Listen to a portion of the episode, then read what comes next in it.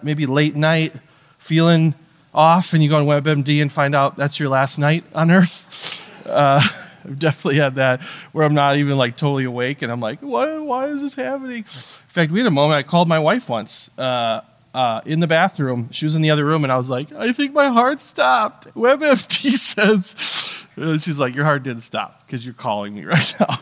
Uh, sometimes maybe there to t- diagnose a problem um, I think sometimes we like to go to a place called Wikipedia, which uh, I hear Pedia is based off of that book thing that Kelly had at her house, the uh, encyclopedias. Uh, uh, Wikipedia is often a place, and and as I've been thinking about like where's the right place to go to get the right information to really diagnose a problem or an issue, or maybe learn a fact or understand something better, um, I started looking into Wikipedia. I said, I'm sure there's stuff. There's been moments on Wikipedia uh, that weren't correct, and thankfully, people have compiled some of the greatest hits of bad information on Wikipedia. So I thought it might be fun to share those to get us thinking about where do we go uh, to diagnose, to figure out like what's really wrong or figure out what, what, what life really is supposed to be or how things actually work. So just share some of these to kind of get us in the mood to be thinking about this. These are just some of my favorites that were church appropriate. Uh, and underlined in red is mostly where someone came in and changed Wikipedia put maybe not right information. First law of thermodynamics is to not talk about thermodynamics. Uh, this one is funny and kind of mean. Uh, the God, the description of the God complex says to also see Kanye West. That's sad. That's mean. He doesn't think he's God, I don't think. This one, I laughed out loud to myself. The Ray Romano page, actually, everything turned to hypothetical verbs. So he could be an American actor, stand-up comedian, screenwriter, voice actor. He might have been known for his role as sitcom Everyone Loves Raymond. I love the whole thing was changed, so he might have been Ray Romano. he might not have been. Uh, the run-on sentence page is actually a giant run-on sentence. It goes on and on and on with a lot of comments, commas, which feels right actually. Like it, you experience a run-on sentence as you go through. Uh, this guy Bryant B. Newcomb has some interesting trivia that he was noted for refusing to use a comb list it was purchased that day to this day. There's no way that's true. I hope not. I assume that's not correct, but would that not be awesome if you just insist? That sounds like a thing that starts when you're six and you just keep it going your whole life that you need a new comb all the time.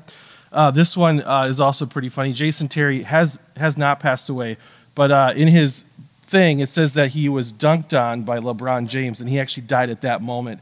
It says when he, was, when he died on March 18th at 9:01 p.m., the moment he was dunked on by LeBron James. I just think that's such a funny uh, jab at him. Not true though. So if you went that that day that that was on there, you might think Jason Terry had passed away during a dunk. Uh, this one I put on here just for Josh today. It's interesting, you look up drummers, it says a drummer is someone who hangs out with musicians. interesting fact about drummers. Unknown. I, I believe that's not true, Josh. I don't know. I don't think it's changed. Uh, and then this one is awesome. Uh, this guy posted that when he drinks some, he likes to go and make Missouri slightly larger on the Wikipedia page. at first glance, you don't know what's happening, and then you realize Missouri is bigger than it's supposed to be on the Wikipedia page that is awesome that over the years it's just bigger. I hope a kid screenshotted this for like an assignment at some point and put the wrong US map. Um, I, I love this uh, idea though, right? That you go to Wikipedia hoping it's true. It's why maybe Wikipedia isn't uh, like the best source in a class if you cite it, but there's a place to go to kind of figure out what's going on, figure out the right, the true facts. And, and today we're going to continue as we're in this book of the book of Romans, thinking about that. And today it's one of the things that I think we can learn um, from Paul's writing here in chapter 7. So we're in a series in Romans.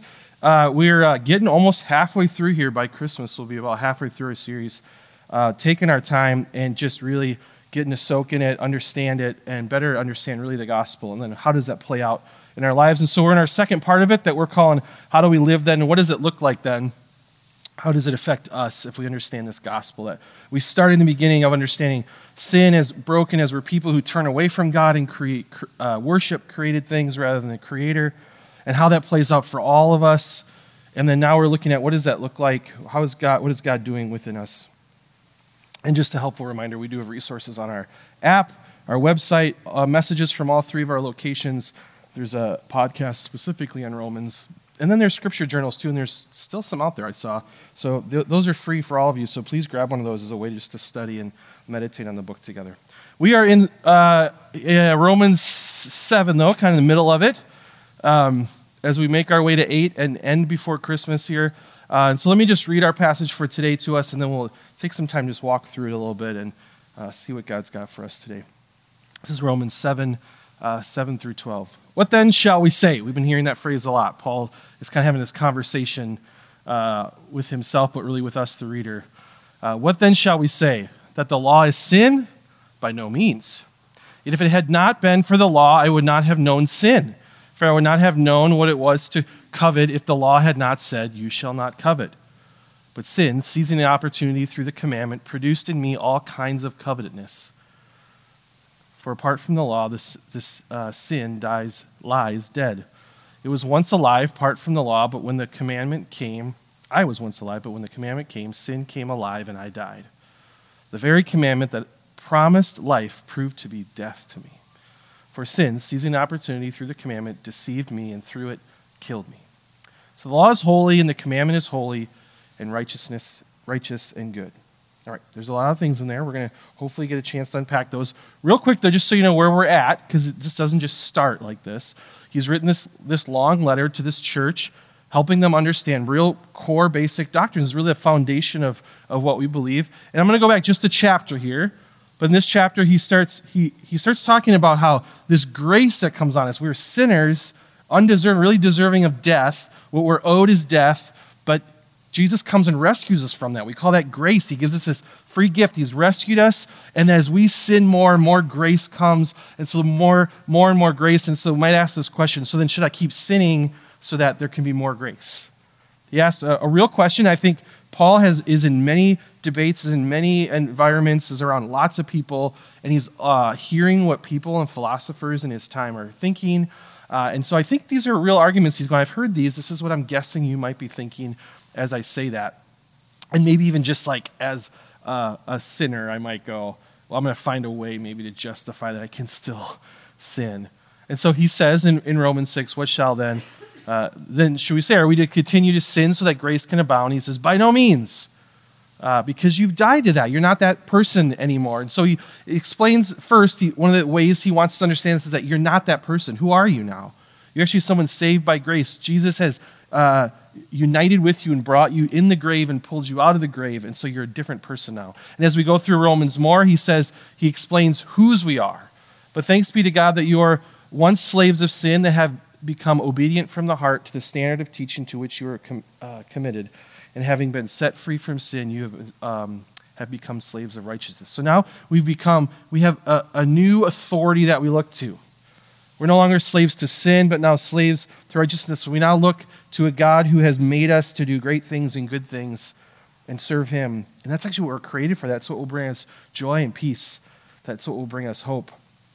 And so, who we are and whose we are, and I call this next part, where do we live? It's this, uh, he, Paul uses the picture of marriage and saying, uh, you're actually no longer in this relationship under the law that brings death, but now you're in this relationship with Christ. And so, likewise, my brothers, you also have died to the law through the body of Christ, so that you may belong to uh, another, to him who has been raised from the dead, in order that we may bear fruit for God. And so, uh, our, it's like we're married to Jesus. He dies and raises from the grave. It's this picture of unity. And so, this husband of ours has rescued us. And now, now we don't bear fruit of death, but we bear the fruit of righteousness used this picture last week, just thinking Jesus has brought us from this land that we lived in under this code of that land, this law, and he has rescued us to a new land of grace, a people united under this grace. And so that's the place we're in now. And so we're talking about this law, and it seems like this law maybe is bad. Why do we have the law? What's the point? So Paul asks another question, and maybe this is a question you're asking as well as we get into our passage for today. What then shall we say? That the law is sin? And he says, by no means. So is the law sin? Is the law the thing that's causing us to, to turn from God or causing us to harm one another, causing us to walk away from Jesus, causing us to live in a certain way?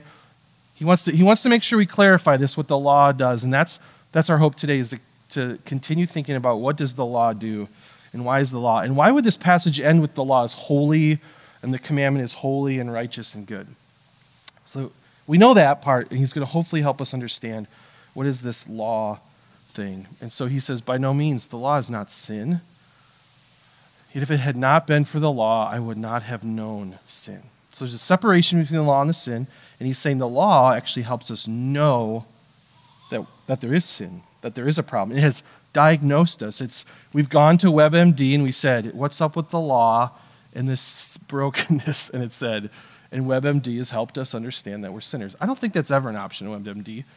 I've never done it where it said like you, you might have uh, you might have the flu, you might be a sinner, you might be. But this is what the law does. It, it, it shows us, it indicates to us that we have sin in us. Like an assessment, last week we talked a moment about this. Like an assessment that says, hey, I want you to be aware that you have sin in you. Why would I want to be aware I have sin in me? Because then you know the, the goodness of grace and that there you know that there's a need for someone to rescue you from this. So he goes on, for I would not have known what it is to covet if the law had not said, You shall not covet. So he's going to get into an example. He's going to actually use one of the, what we would call the Ten Commandments uh, kind of the last of the Ten Commandments. He says, You should, the law tells me you should not covet. And now I know, oh, that's something I should not have been doing. And now I know, oh, I am doing that. And I'm a, I have sin in me. But sin, seizing opportunity through the commandment, produced in me all kinds of uh, covetousness. For apart from the law, sin lies dead. So the law indicates to us, kind of makes it come alive, it ignites this sin, it, it shows us that there's an issue, that there's a disease, that there's a brokenness, there's something off. It, because people, we weren't seeing it. We still, right? We don't see it. We find a way to justify it or explain it away. In the law, God brings this law. We see in the Old Testament, He says, Hey, here's the way I want you to live. This is how I created you to live. It's one that Jesus then later, actually, as he preaches, clarifies even more. This is really an issue even of your heart, not just actions. And he says, you're not. So when we read the Ten Commandments, we could read the Ten Commandments and say, okay, I got to do these things so God's happy with me. Or I think we could do what I, what I think Paul is trying to encourage us here with is you read the Ten Commandments and you go, I don't do these things well. I don't, I don't know if I can. What, what do I do now? You find yourself in a place you're like, I don't know what to do. It's something outside of me has to rescue me from this, has to cure me of this. And so it should help turn us to a place where we go, oh, I, I need help. In fact, he uses the last uh, of the Ten Commandments. I think it's interesting because the last one is the one that really speaks to a heart thing. The rest of the Ten Commandments are like uh, don't kill people, uh, respect your mom and dad. Those are things where we could see that in a person. I could go, okay, I can do those things. And then Jesus comes on the scene and he actually shares kind of the Ten Commandments, but then says, hey, don't kill anyone. And what, I, what God really wants you there is even if you hate someone in your heart, it's like you're killing them. So he gets the heart issue. And covet is one that we don't really know except for in your heart. So I love Paul uses covet. I wonder if it's because it's a real heart condition thing. It's on the list of the Ten Commandments. It's the one where you go, I don't know if someone's coveting or not just from watching them, but that's a real heart issue. And so he says, now that I learned that, I learned that when I covet, when I say, I want that thing, I desire the thing I want, that becomes almost a worship that's actually an issue. And now it has it's signaled to me there's a problem with your heart. Augustine uh, actually tells a little story about this passage. I really like this story.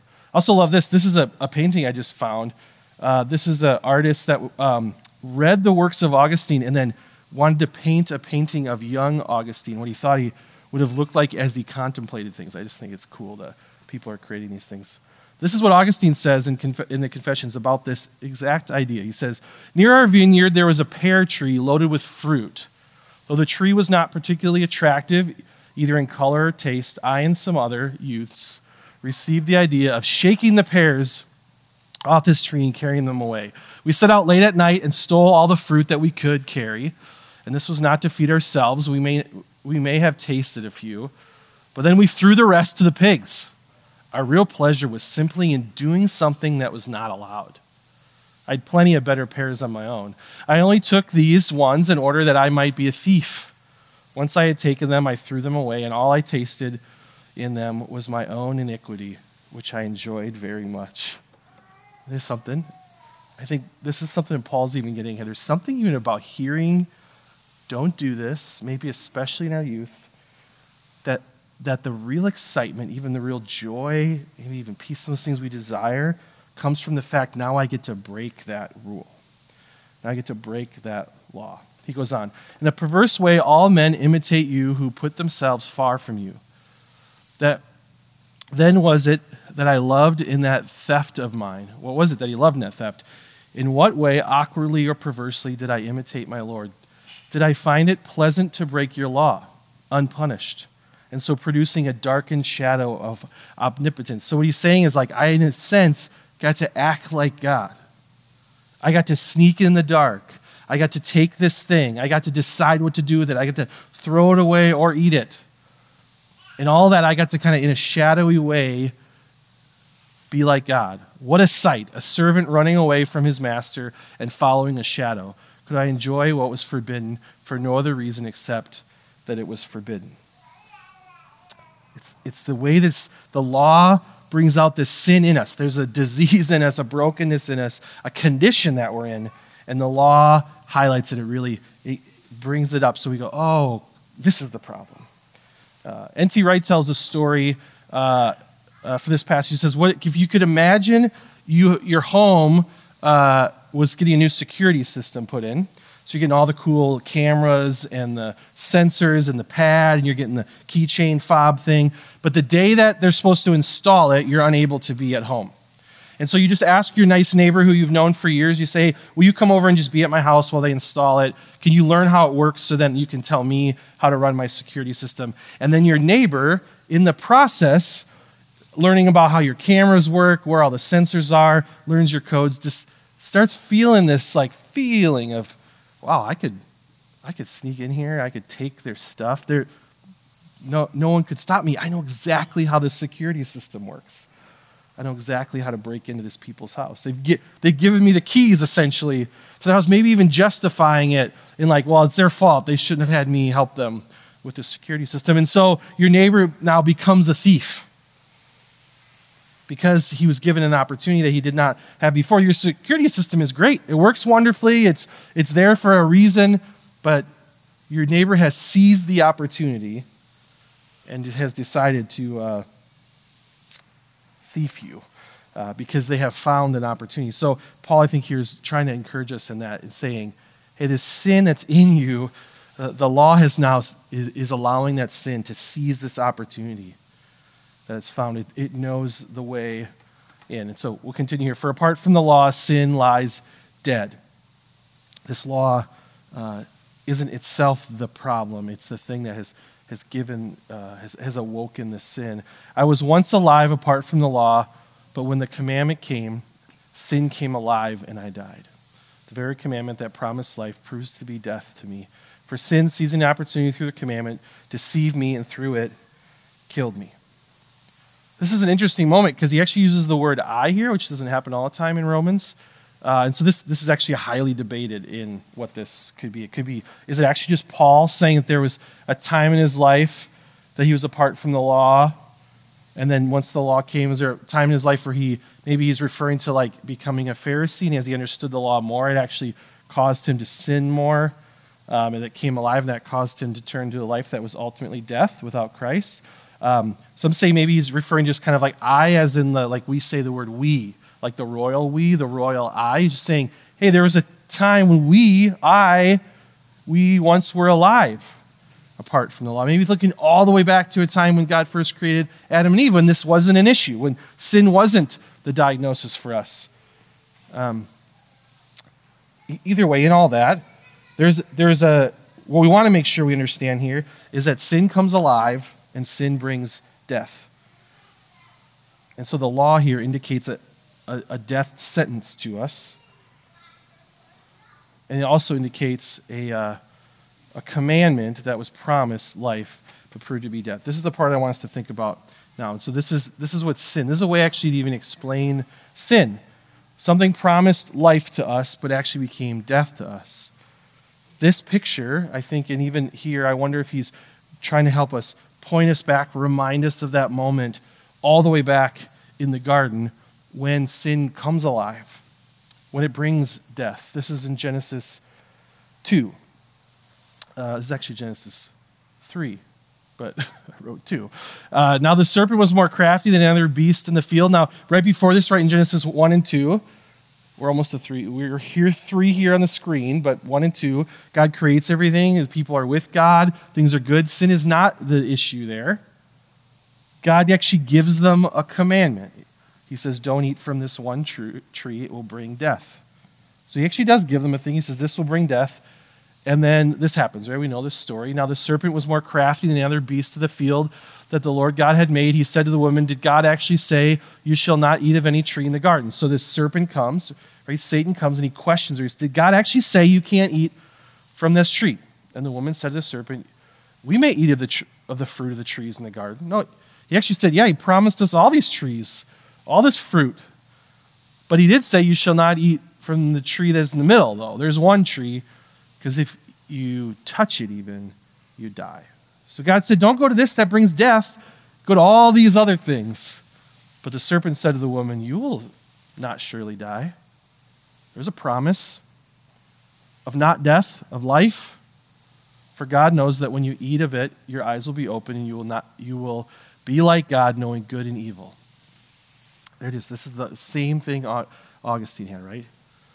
You're promised something to be life. It's not, that's not going to hurt you because you, and you actually get to be like God. In the end, I think the promise really often is just you get to be like God, do God like things, and maybe even start believing you are God. And you won't die. That's the promise, right? You, you'll have life and you'll be like God. So the woman saw that the tree was good for food, and it was a delight to the eyes, and the tree was to be desired to make, uh, to make one wise. She took of its fruit and ate, and she also gave it to her husband, and they ate it. And their eyes were both open, and they knew that they were naked, and they sewed leaves together and made themselves loincloths. So we know this, this story, right? So they actually do eat of it. They believe the promise that's going to bring life, and we find out it actually does not. It brings death. That would be a great summary of Genesis, the beginning of Genesis. Uh, there was a promise of life, it actually brought death. This is the story of uh, my life a promise of something I'm going to run towards. Pro- this is what you need. This is what it will bring. It'll bring this kind of lifestyle, this kind of person. You'll be a new person, a different person, a whole person. And it actually does not bring the life that is called, that I think it's going to bring. It's the same sin this first sin is the same one we're seeing, right? Is we think, how do we diagnose that sin? Well, it ends up coming back to the same thing that we see in the garden a belief that a promise of something other than God will bring us life, and that that thing will not eventually bring us death. It's understanding this one, the very commandment that promised life, proved to be death to me. This law, this law that came, so he, he's referring here in this passage to even specifically to, do not covet, and then you realize I do covet. I realize it brings death to me. But I think in general, this idea is what we would call idolatry. This is the one of the foundational problems as a person, as a human, as a Christian, as we continue to believe the promises of things for life that, are, that aren't Jesus, and then they don't always bring life. It actually brings me to a game we like to play at our house, and I'd love for you to play this game. This is a little, um, actually, a little quiz for you. Let's see if you can do this. I like to call this game "What Are They Selling?" This is a game where we watch. So in our house, we don't um, we don't like watch t. Well, we watch TV plenty, but we don't watch TV TV. You know, like with commercials. And so every once in a while, we watch usually sports. And so when our kids were young, commercials were like exciting because there were these mini shows that had like cool things they had never seen before. Because uh, I grew up with commercials, we had to like suffer through them, or that's when you like go to the bathroom and come back. Um, and so every once in a while, we watch something that actually has commercials.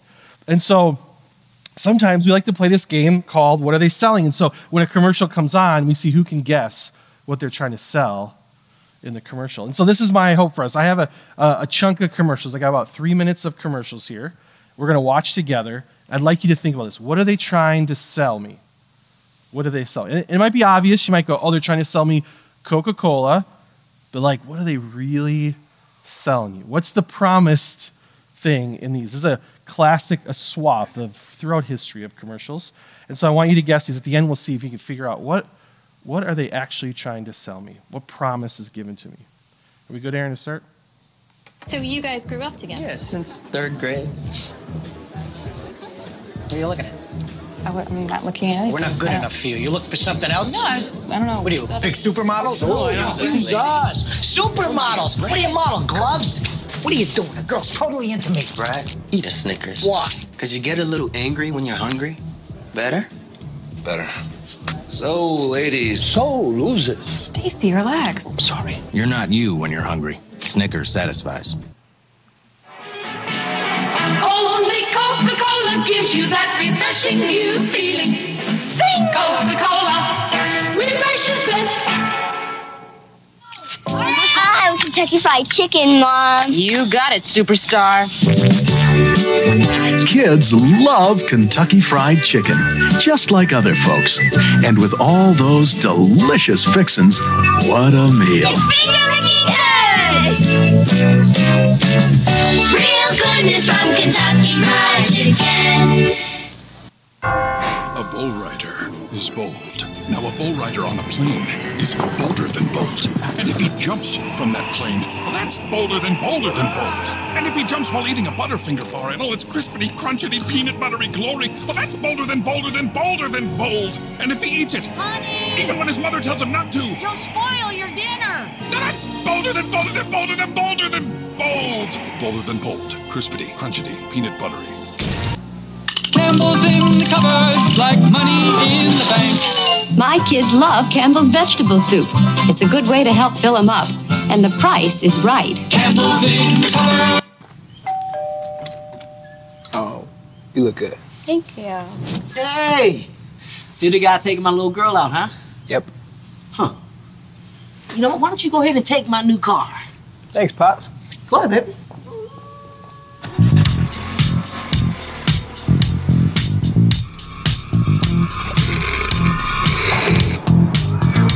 Watch this. Boom! So soon? Here you go, sir.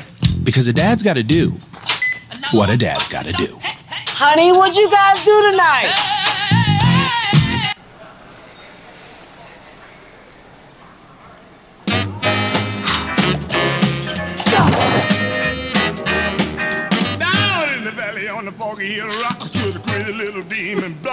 Blowing his top, fire in his eyes, smoke from his head. You wanna live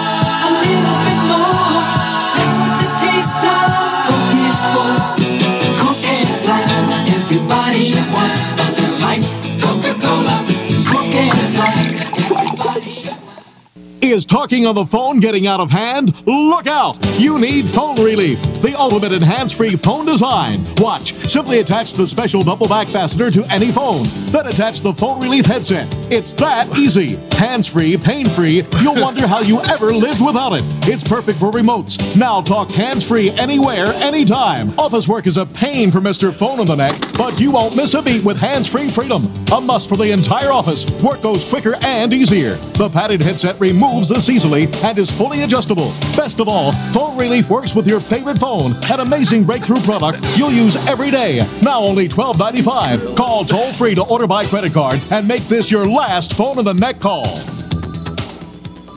Call now 1 800 That's like one of my 862 all-time 1000. Our operators are giving tremendous discounts on additional units. Remember this? We used to call it. That guy. I'm often grilling, and I'm thinking, gosh, I wish I could get my phone on the side of my face while I was grilling. Remember when phones had things on them? Crazy, unbelievable. So what what are we selling here? Right, lots of stuff people are selling us. We're selling um, really a lifestyle more than a drink, right? Actually, that Coke commercial at first when it was aired, the first one, um, it says like it only Coke refreshes you. They had to rephrase it because there were some people who like filed a lawsuit that said other things could refresh you, as if you watched that and went like, I need to be refreshed. Oh, Coke would do that, or maybe it's selling you parenting. They're selling a car and they decided, how can we sell this car?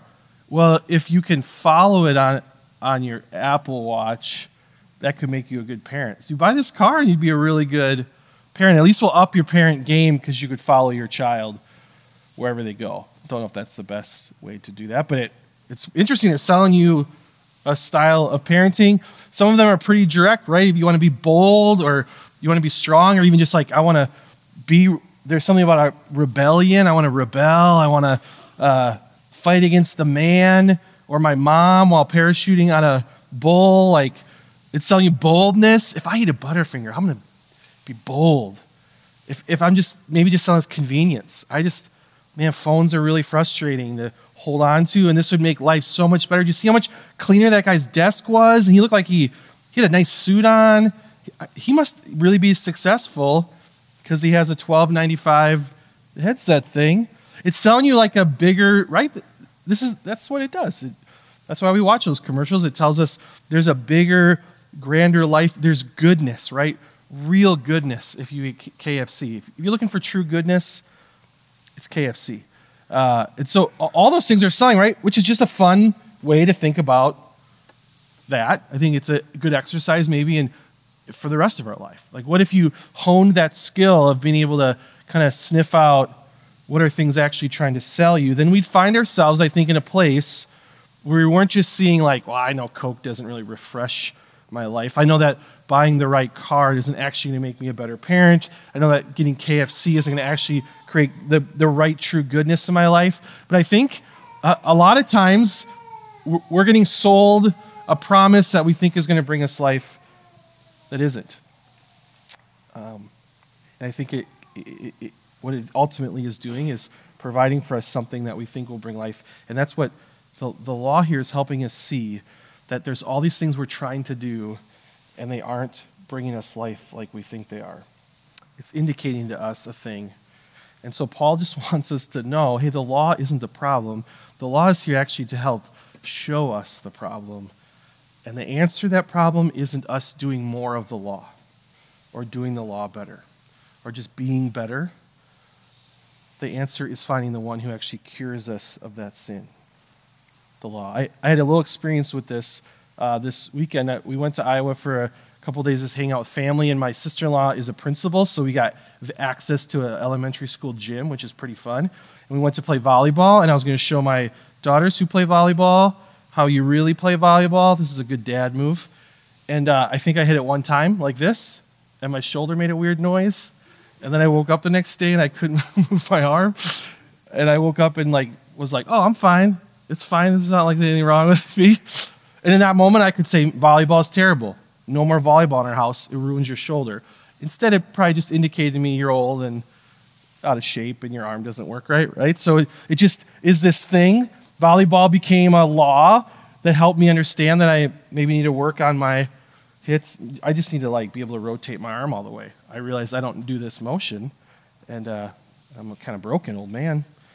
And so Paul here gets through this to say, hey, don't forget the law is actually holy, and the commandment is holy and righteous and good. And actually, as Christ comes and, and rescues us and heals us and changes us, the law can be this helpful thing that can and show us what God has for us. But the law isn't the thing that we do that gets us in right relationship with Him, gets us, heals us, gets us, and cures us. It actually came as something very different.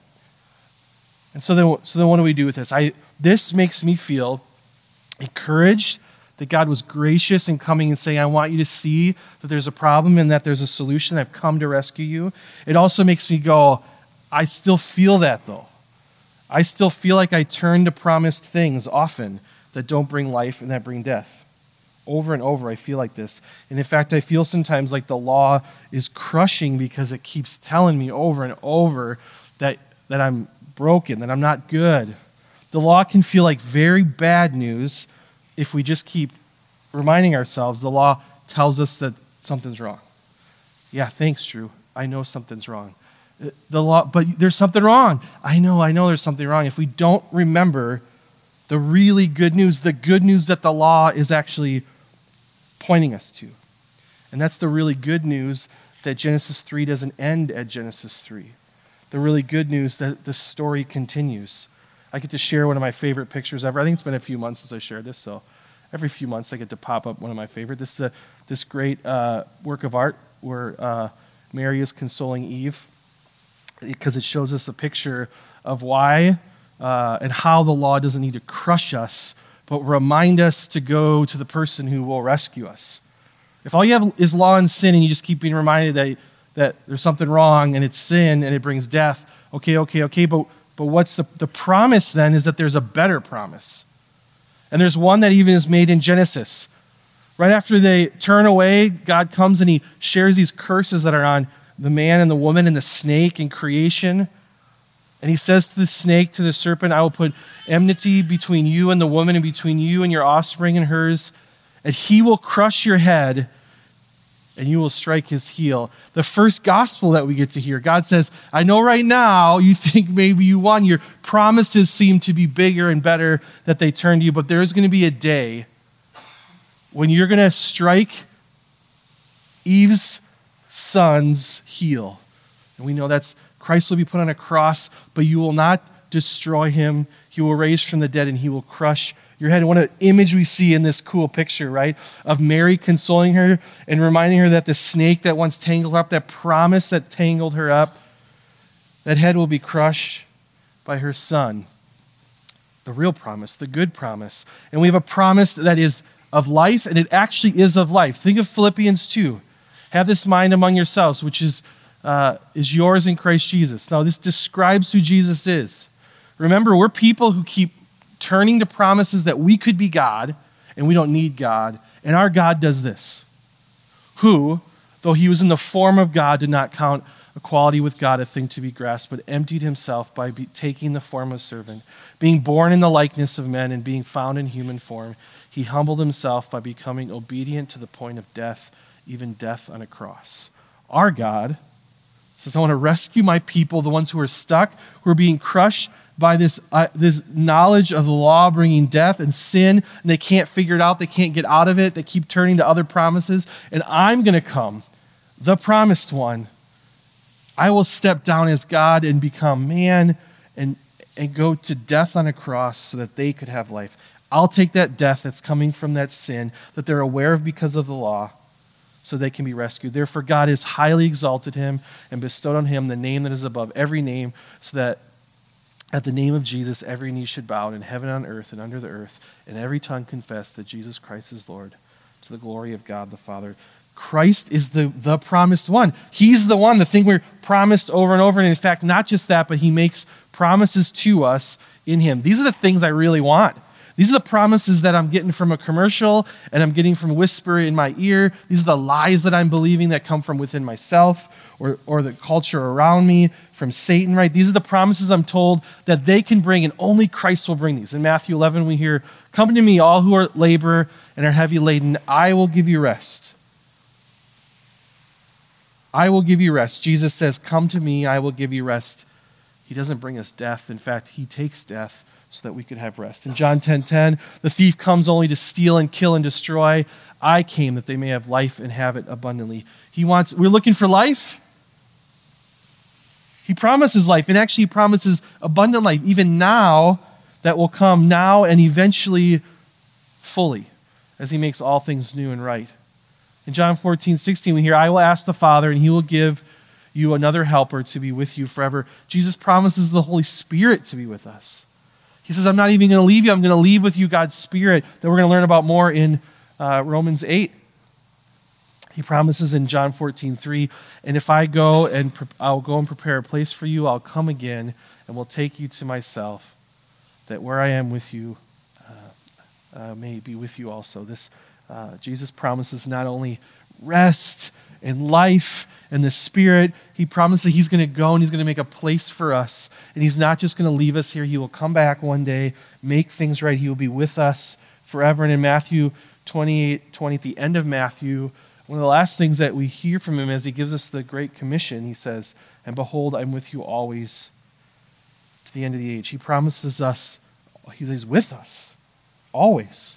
Doesn't leave us. That's a promise that many things I'll run to. If you promise me like that you're that you're going to be with me, I'm not going to be alone in this, I would run to things. Jesus promises that and keeps that promise. These are good, good promises. I even encourage you here this week as we um uh, given homework a few weeks. I kind of did it randomly one week. I said, "Hey, read this for homework," and some of you did, and were really encouraged. You said, "Oh, it's kind of nice to be directed." I'm going to encourage you this week to read John 10 and look for just John 10 by itself tells us all these things that Jesus has come to give us and promises us.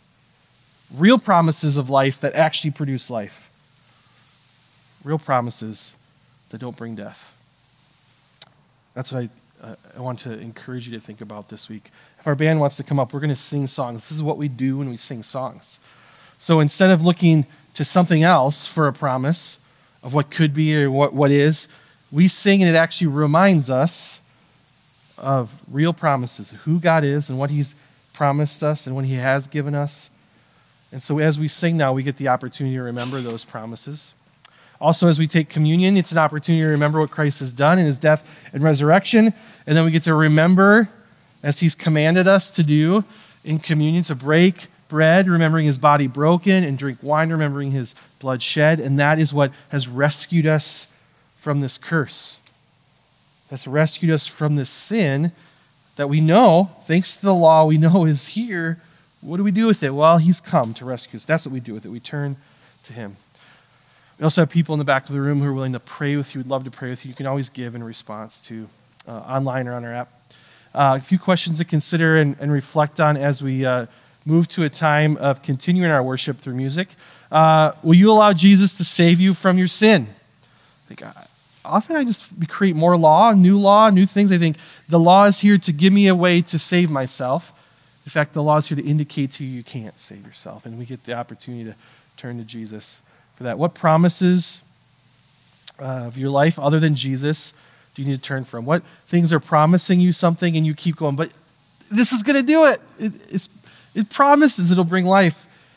And it's today the day to turn from those things. Say, I'm going to turn to Jesus who actually brings those things. And who can you confess sin to? Who will preach the gospel to you? Who will you talk to and they won't give you more promises that will bring death, but instead bring you, continue to point you to the one who brings life? And who needs to know that there's an answer and it's true? Who needs to know they can stop looking for a place to figure it out and that we know the place that figures out sin and brokenness? It's in Christ. Let me pray for us and we'll continue by singing words that will remind us of this good news and this good promise. Lord, thank you for your goodness, your love towards us, your mercy, your grace that abounds. Thank you that grace abounds. Because the more the law reminds me of my sin, the more I need your grace. And oh, it is good news that you have promised us a rescue and you have brought it. And so I pray as we sing now together that you would uh, stir in us that, you'd remind us that maybe we actually don't believe it. And so you'd help us believe that your promises are true and that your goodness is good. Thank you, Lord. You're good. Pray, heal us now as we sing and worship you. Amen.